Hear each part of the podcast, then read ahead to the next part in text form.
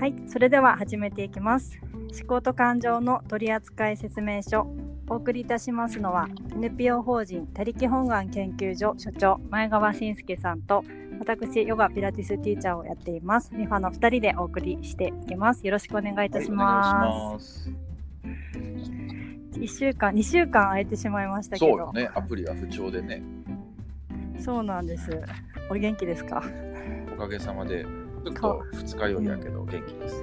二日酔い ほほぼ365日二日酔いっていうわけではないですか。そういうわけなんだけ ど、ちょっとなんだ。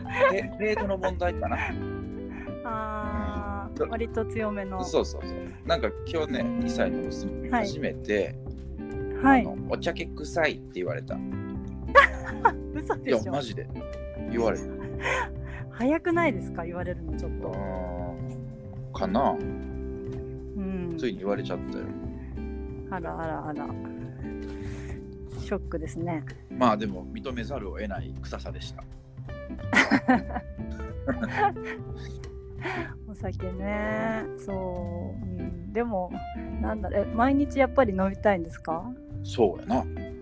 大体年間うん360日は深酒してるからね。深酒なんですね。しかも。うんそう。へーでも私もなんかこうやっぱりパートを気持ちを変えたい時は、お酒に行くことがありますね。おお、 そうなの。うん外ではのさすがに子供もいるし飲みに行けないですけど、この間もワインショップに行ってスパークリングワインを1本買ってきてちょっと気分転換をしました。 はい、いいですねいいと思そいうますいうツールとして。うんはいそうですねで今日話していきたいなと思っているのは、はいはい。えっと、感情を、んえっと思考思考で整理する方法ほんほんほんほんをちょっと聞いてみたいなと思っているんですけれども、はいはいはい。なんか感情っていうと何ていうか取り扱いができないような、うんこうふわふわと形のないものに見えるんですけれども確かに。なんか思考とか論理ってうんもっと何て言うんですか説明がしできるというか、うんうんうん、なんかそのよく1対1たす1は2みたいな感じで、もっと感情よりも取り扱いが、えっと、楽な感じがするんですけれどもうん。えっと思考がね。思考の方が。はいはいはいはい。うん、で何かな前回前々回だったかな、うんたまもたまご娘さんのお便りの回だったと思うんですけれどもほその時に、えっと、感情もまあ、えっと、論理で説明できちゃうんだけどねみたいうんうんなうんうん。話を確かお猿さんがさらっとおっしゃっててそれがずっと私は気になってたんですけどもそうそうそうなのでその辺をちょっと聞いてみたいなと思っています。なるほど。はい、まああのー人はさ、何か出来事が起きた時にさ、はい瞬間的にふわっと感情が湧くのよ。はいで、それに付随する言動をとってんのね。うん必ずそうやね。うんはい。感情が起きてから言動やね。うんうん出来事、感情、言動。この順番なのよはい。出来事、感情を言動。そううんそうそうんでその感情っていうのはうんはいすごいこう刹那的というか、は瞬い。間瞬間で湧くもので複数のものが同居してることもあるし、なんかはい目に見えないから分かりづらいのよね。はいでなんかこうもやっとしてる時って大体自分の感情が何か分かってない時やねうんうん今どんな気持ちなんだろうっていうその気持ちはをい振り返るだけでも、だいぶね、うんうん落ち着いてくると思うよ。うん。なるほど。だからその出来事感情言動っていうこのはい順番で人が動いてるんだっていうことが分かるだけでもうんだいぶ整理はつくと思ううんうんうん。順番を意識するだけでも変わってくるっていうことですね。そうそうそうそううん例えば出来事、感情、言動。そうだな。な何か例があったりしますか。例えばね出来事、感情。はい。えーっと親友に嘘をつかれたとまあこはれい実話なんだけど、はい。で3日間ぐらいこうなんていうの落ち込んでたわけよ俺ははい。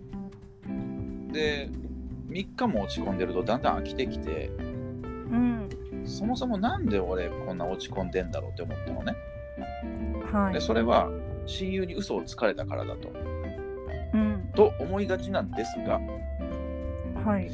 ちょっとなんか間に挟まってるなと思ってて、ああ。はい、要は親友に嘘をつかれたっていうのはさ出来事やんか、はい。で落ち込んでたっていうのは言動やんか、まあ、行動よね、落ち込むという行動を取ったわけやん、はい。間に感情が挟まってるはずやねんなあーで何かなってこう自分自身こう考えてみるとうん。あのー裏切られた思いをして悲しいっていう感情があったのよはい。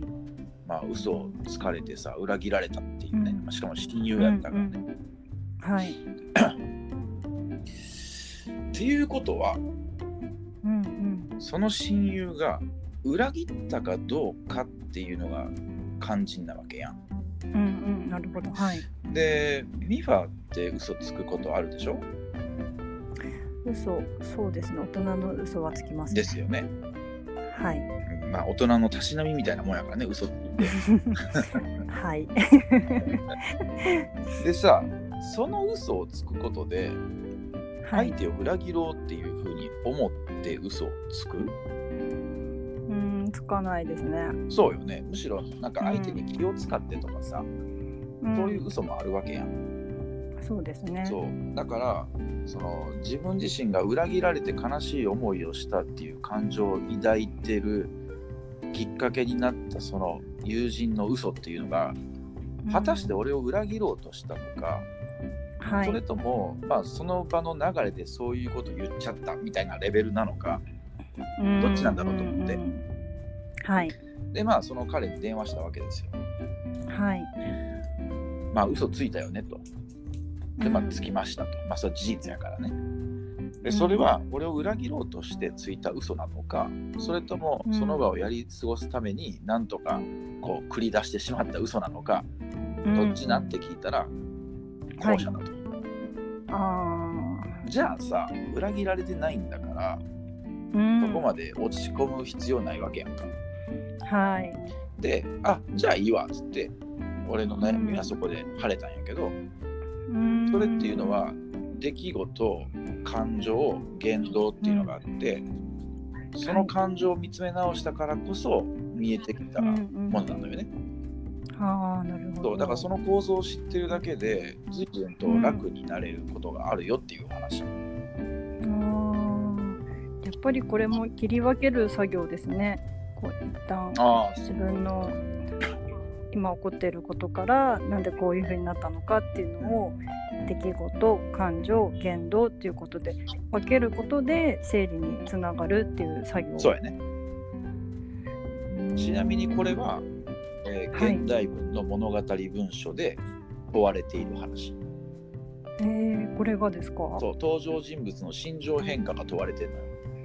うーんで必ずその出来事、まあが起きて、で何か言動してるわけですよ。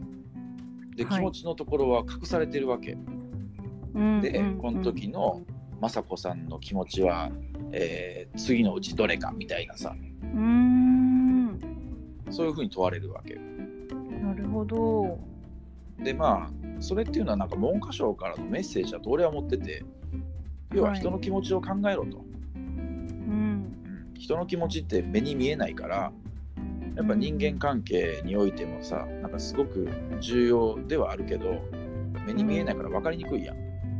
そうですねそれを中学生とか高校生の間にその気持ちを理解するトレーニングを積みなさいということだと俺は解釈した。うーんそういう意味があったんですね知らんで、俺はそう思ってる。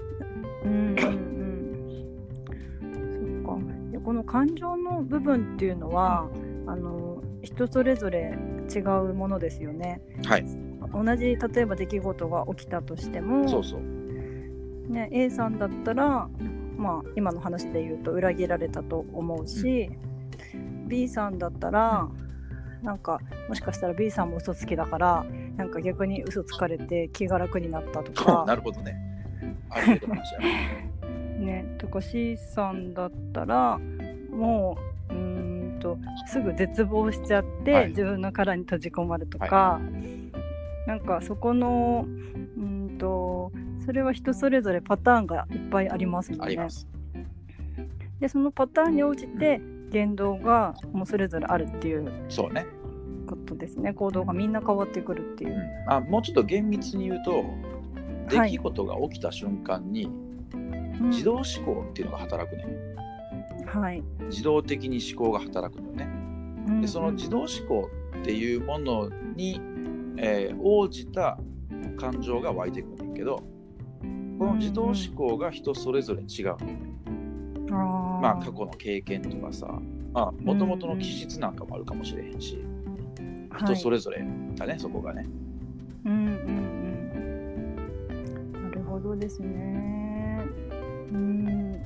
またちょっとヨガとつなげちゃいますけど、あの瞑想も結局その出来事に対して自分が勝手に色をつけちゃっているものはいをはい一度クリーンに洗い流して、ただの出来事にしちゃいましょうよっていう作業なんですはよいね。はいはいなのですごくよく似ているなと思って。うんうんうんうんただ呼吸をしてるだけだしその呼吸を見てるだけで事実は呼吸だけ、うんうんなのになんかそれに対していろいろつけちゃったりとそかうねうん、あと湧いてくる雑念に対しても、出来事以外のいろんなものがくっついてしまっているので、はいはいはいはいそれを客観的に見て、まあいらないものは捨てるし。んうん残すものは残してもいいんですけどまずはゼロのその出来事だけにしちゃう、んん一回そのゼロの状態に戻すみたいな作業なんですけど、なんか、うん、瞑想してるとなので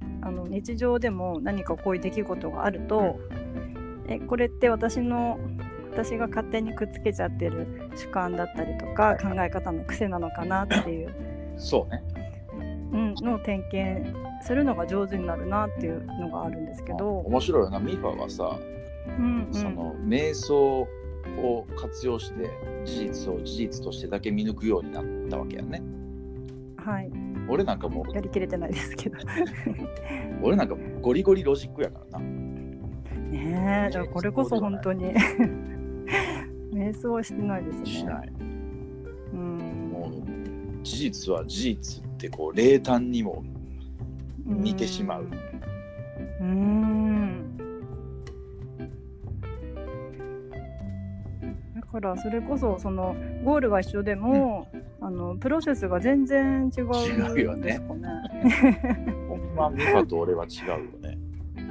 違いますね真逆ぐらい。ううんーんなんかねその事実を事実としてだけ見抜けないのをはい認知の歪みっていうね、うん認知が歪んでる。はい。で、あーうつの人なんかはその歪みが激しいことが多い。だうんうんからそれを俺みたいにゴリゴリロジックで歪みを取る場合と、うんミファのように瞑想を取り入れて歪みを取る場合と、まあ他にもパターンあるかもしれへんけど、はい、まあでも歪みは取っといた方がいいよね。そうですね。精神的に楽になる。うん本当ですね大体がなんか思い込みだなっていうふうに、そうそうそう。 そう思うんですよどうねなんです。ね思い込みにどっぷりはまっちゃってるともうそれが思い込みでだということすらわからなくなっちゃうんですけど、ういあのやでも、うん主観っていう言葉の意味前話したっけ？主観は聞いてないかな主観ってね、あの英語で言うと、はいサブジェクト。サブジェクトそう。で、うんえーサブってさ、サブマリンとかサブウェイとかっていうはいあの下にっていう意味ね。うんうんで、ジェクトは投げるっていう意味やねんや。だからはい下に投げられたっていう、まあ、もともとのベースの意味があって、で、はいそれはなんか支配されたっていう、えーうーんえーまあ、言葉の意味の源はそんな感じやねんや。支配された。うんじゃあ主観って何に支配されてんねんっていう話やうんはいこれがね自我に支配されたっていう要は自分自身自我ね自我はいに支配されたものの見方のことをサブジェクト主観っていうわけなるですほどねはいだから物事を客観的に見れてない時点でもう自我というフィルターを通して支配されたものの見方になってるっていうあそれが理解できてたらまあなんかこうあこれはもしかして支配されてんじゃねえかとかさーうん考えやすくなるかもね。うんうんうんうんそうかえこれはあのろ何のあの考え方なんですかどういうこヨとガでですかも同じ考え方が何の考え方ヨガでも同じ考え方が出てくるんですけど、どこでこれはお猿さんまたお猿メソッド違うよ別にこれ はあのサブジェクトという言葉を調べて 語 源そっかでこれ確かな全あのく哲学の話な気がしてて、うんうん西洋哲学というかはいでそのサブジェクトっていう言葉を日本に輸入した時に主観っていう言葉をこう当てはめたのかなとは勝手に思ってんねんけど、あーだからその自我に支配されたものの見方であるっていうのはなんか西洋でこう出来上がった概念ちゃうかなと思ってる、うんそうなんだ知らんけどな今のは俺のはいはいはいなんか推測やけど、うんうんうんおみーちゃん子供が来 たねちょっとグツグツして ます。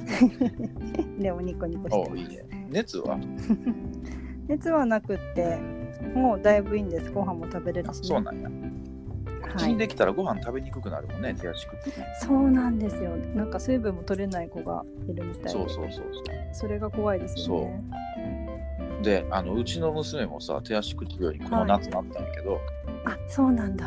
あの右手の指の爪剥がれたね、えー、なえ、どうしてですか。で手足口病ってたまにそれなんねんそうなの。えー、かわいそまあそうだねかわいそうう。うん。そうなんだ。痛かったですね。まあでも重症化しなかったからよかったあれたま重症化するからな、手足首うんうん。あ、そうなんだ。うちはかなり軽症で済みました。3日ぐらいで もう大丈夫そうで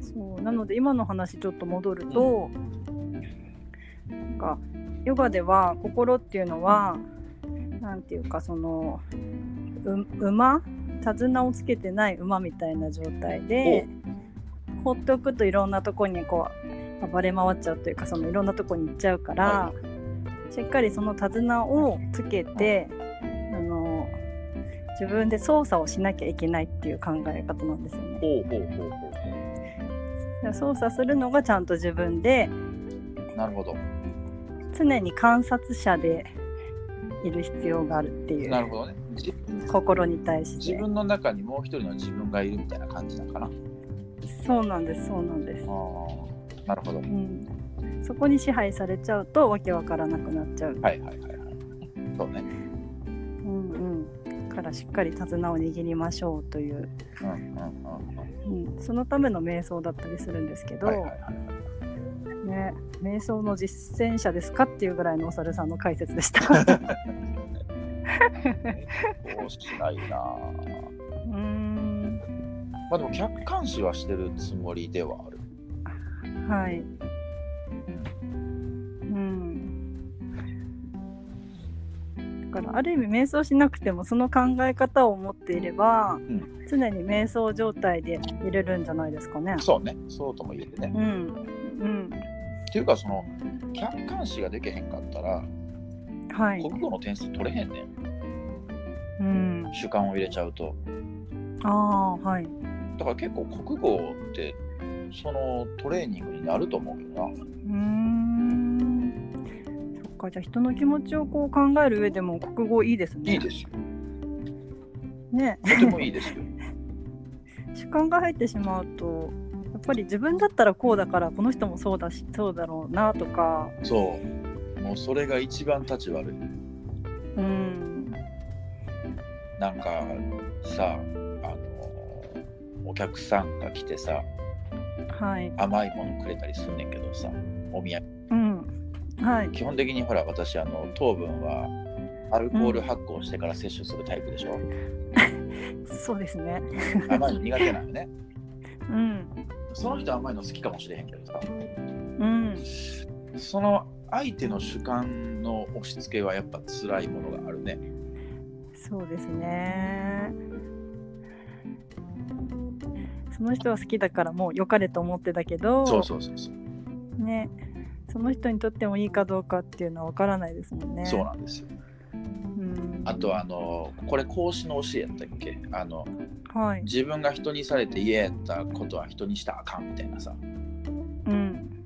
それも押し付けやんうん。例えば俺がさその甘いお菓子をもらって嫌やったから俺は他に甘いお菓子あげへんみたいな、それはね、そんなことしたら多くの女性を敵に回すやんそうです。私くださいって感じです。だからあの教えも押し付けやなって思うなうー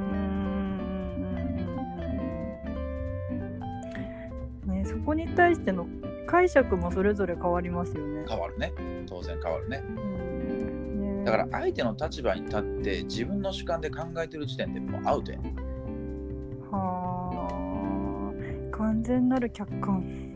そうあの相手の立場に立って相手の主観で考えなあかんわけよはあでも実際問題はそんな無理やん相手の主観になりきるなんていうのは、無理ですね。だからせめて自分の客観にならなあかんねんうん自分の客観になってそのどんな出来事が起きたのかそして相手がどんな言動をとってんのかっていうのを冷静に観察して相手の気持ちを推測するのよなるほど。で自分もそういう気持ちになったことがあるなっていう過去の自分があったならばうんうんそれと頑張って重ね合わせていくわけはい。それが俺思いやりやと思ってるうんなるほど。そうやって相手の気持ちとこっちの気持ちが重なるわけやん、そうですね。うんでそこそのためにはあのなんていうの客観になるとかうん相手の立場も考えてみるとかとても、なんだろうな尊い営みをしなければならないわけなんだけど、うんそれができる人は人として俺はすごいなと思う。でもその重なりの部分っていうのは、やっぱりその人がどれだけの経験をしてるかとか、うんうんどれだけの感情を経験したかっていうところにもよってその重なりがちゃんとピタッときまあピタッとはないけど、そのズレが減りますよね。うん、ズレが減る。でまあうん経験もそうやけど経験した出来事をちゃんと自分の中で整理して頭の中にしまえてるかどうかも大きいと思う。うんそっか使い捨てじゃなくってそうちゃんと引き出せるかどうか。で引き出そうと思ったら、乱雑に入れてたら引き出せないからきちんと一回一回の出来事をこう振り返って自分の頭の中で整理した状態で入れないと引き出せないのよ。うんあーそっか物と一緒ですね。そうです。タンスと一緒ですうー。んなるほど。そこに抽象思考がいるんだね。抽象思考がそうです。久しぶりに出てきました。まあ、抽象思考 でさ、結局ラベルを貼るわけやん。タイトルつけるわけやん。こういう出来事があって、はいこういうことにあなったっていう。あ、そっか。そうそううんうんその上で整理して頭の中にしまい込むから。だから結局感情のコントロールと思考力とかっていうのは結構こう関係してくるよね、どうしたって。うん。うーんそっか、そうやって出してくるんですね。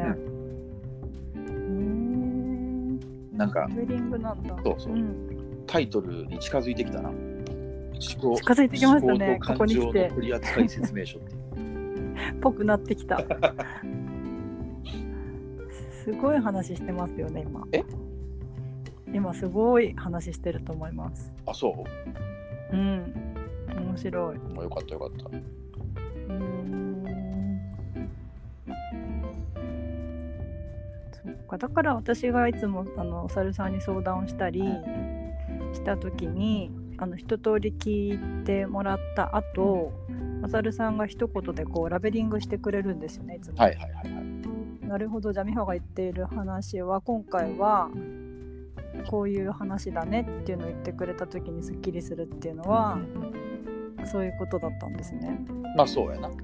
抽象思考やね。あつまり言いたいのはこれでしょっていう。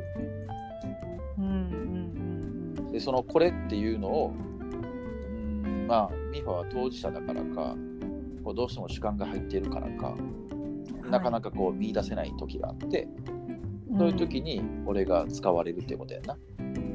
うん 大いに活用させていただいています。遠隔操作されてるってことや な。はい、私の第二の脳でなるいつもありがとうございます。あーなるほどちょっと今日の話すごい面白かったんですけど、おうちょっうんとすごかった。ちょっとすごかっちょたっとどっちやねんちょっとすごい。あ違う何言葉に引っかかったんですか あ、えっと引っ掛けてみた。とてもとてもすごか ったドラえもんっていうのがドラえもんを訴えているのででは今日はこれぐらいドラえもんで終わり ましたね。皆さん手足口病にはお気をつけください今、今重症化することもあるからね。本当です大人もかかるようなのでそうおです気をつけくださはいい、気をつけましょう。はいでは出来事と感情と言動これを分けるっていうことをそうね。うん、ぜひ皆さんも日常で意識してやってみてください、はい。やってみてください。私も早速今日からやってみたいと思いますいいね日常で使うのが一番いいよ。そうですね身になりますよねその方が、うんうんうん、日常で使えない学びなんて学ぶ必要ないからな。確かにいらないですいよねらない です。この時間あるぜ なひぜらひ、使って、うんなんか、お酒飲んどいた方がいいかもしれない。 またお酒に終わるという ですじゃあまたあの、えー、と感想だったりあお悩みだったりそうだね。もしありましたらメールの方にお待ちしておりますはい今日もありがとうございまはしい、た、はい、どうも。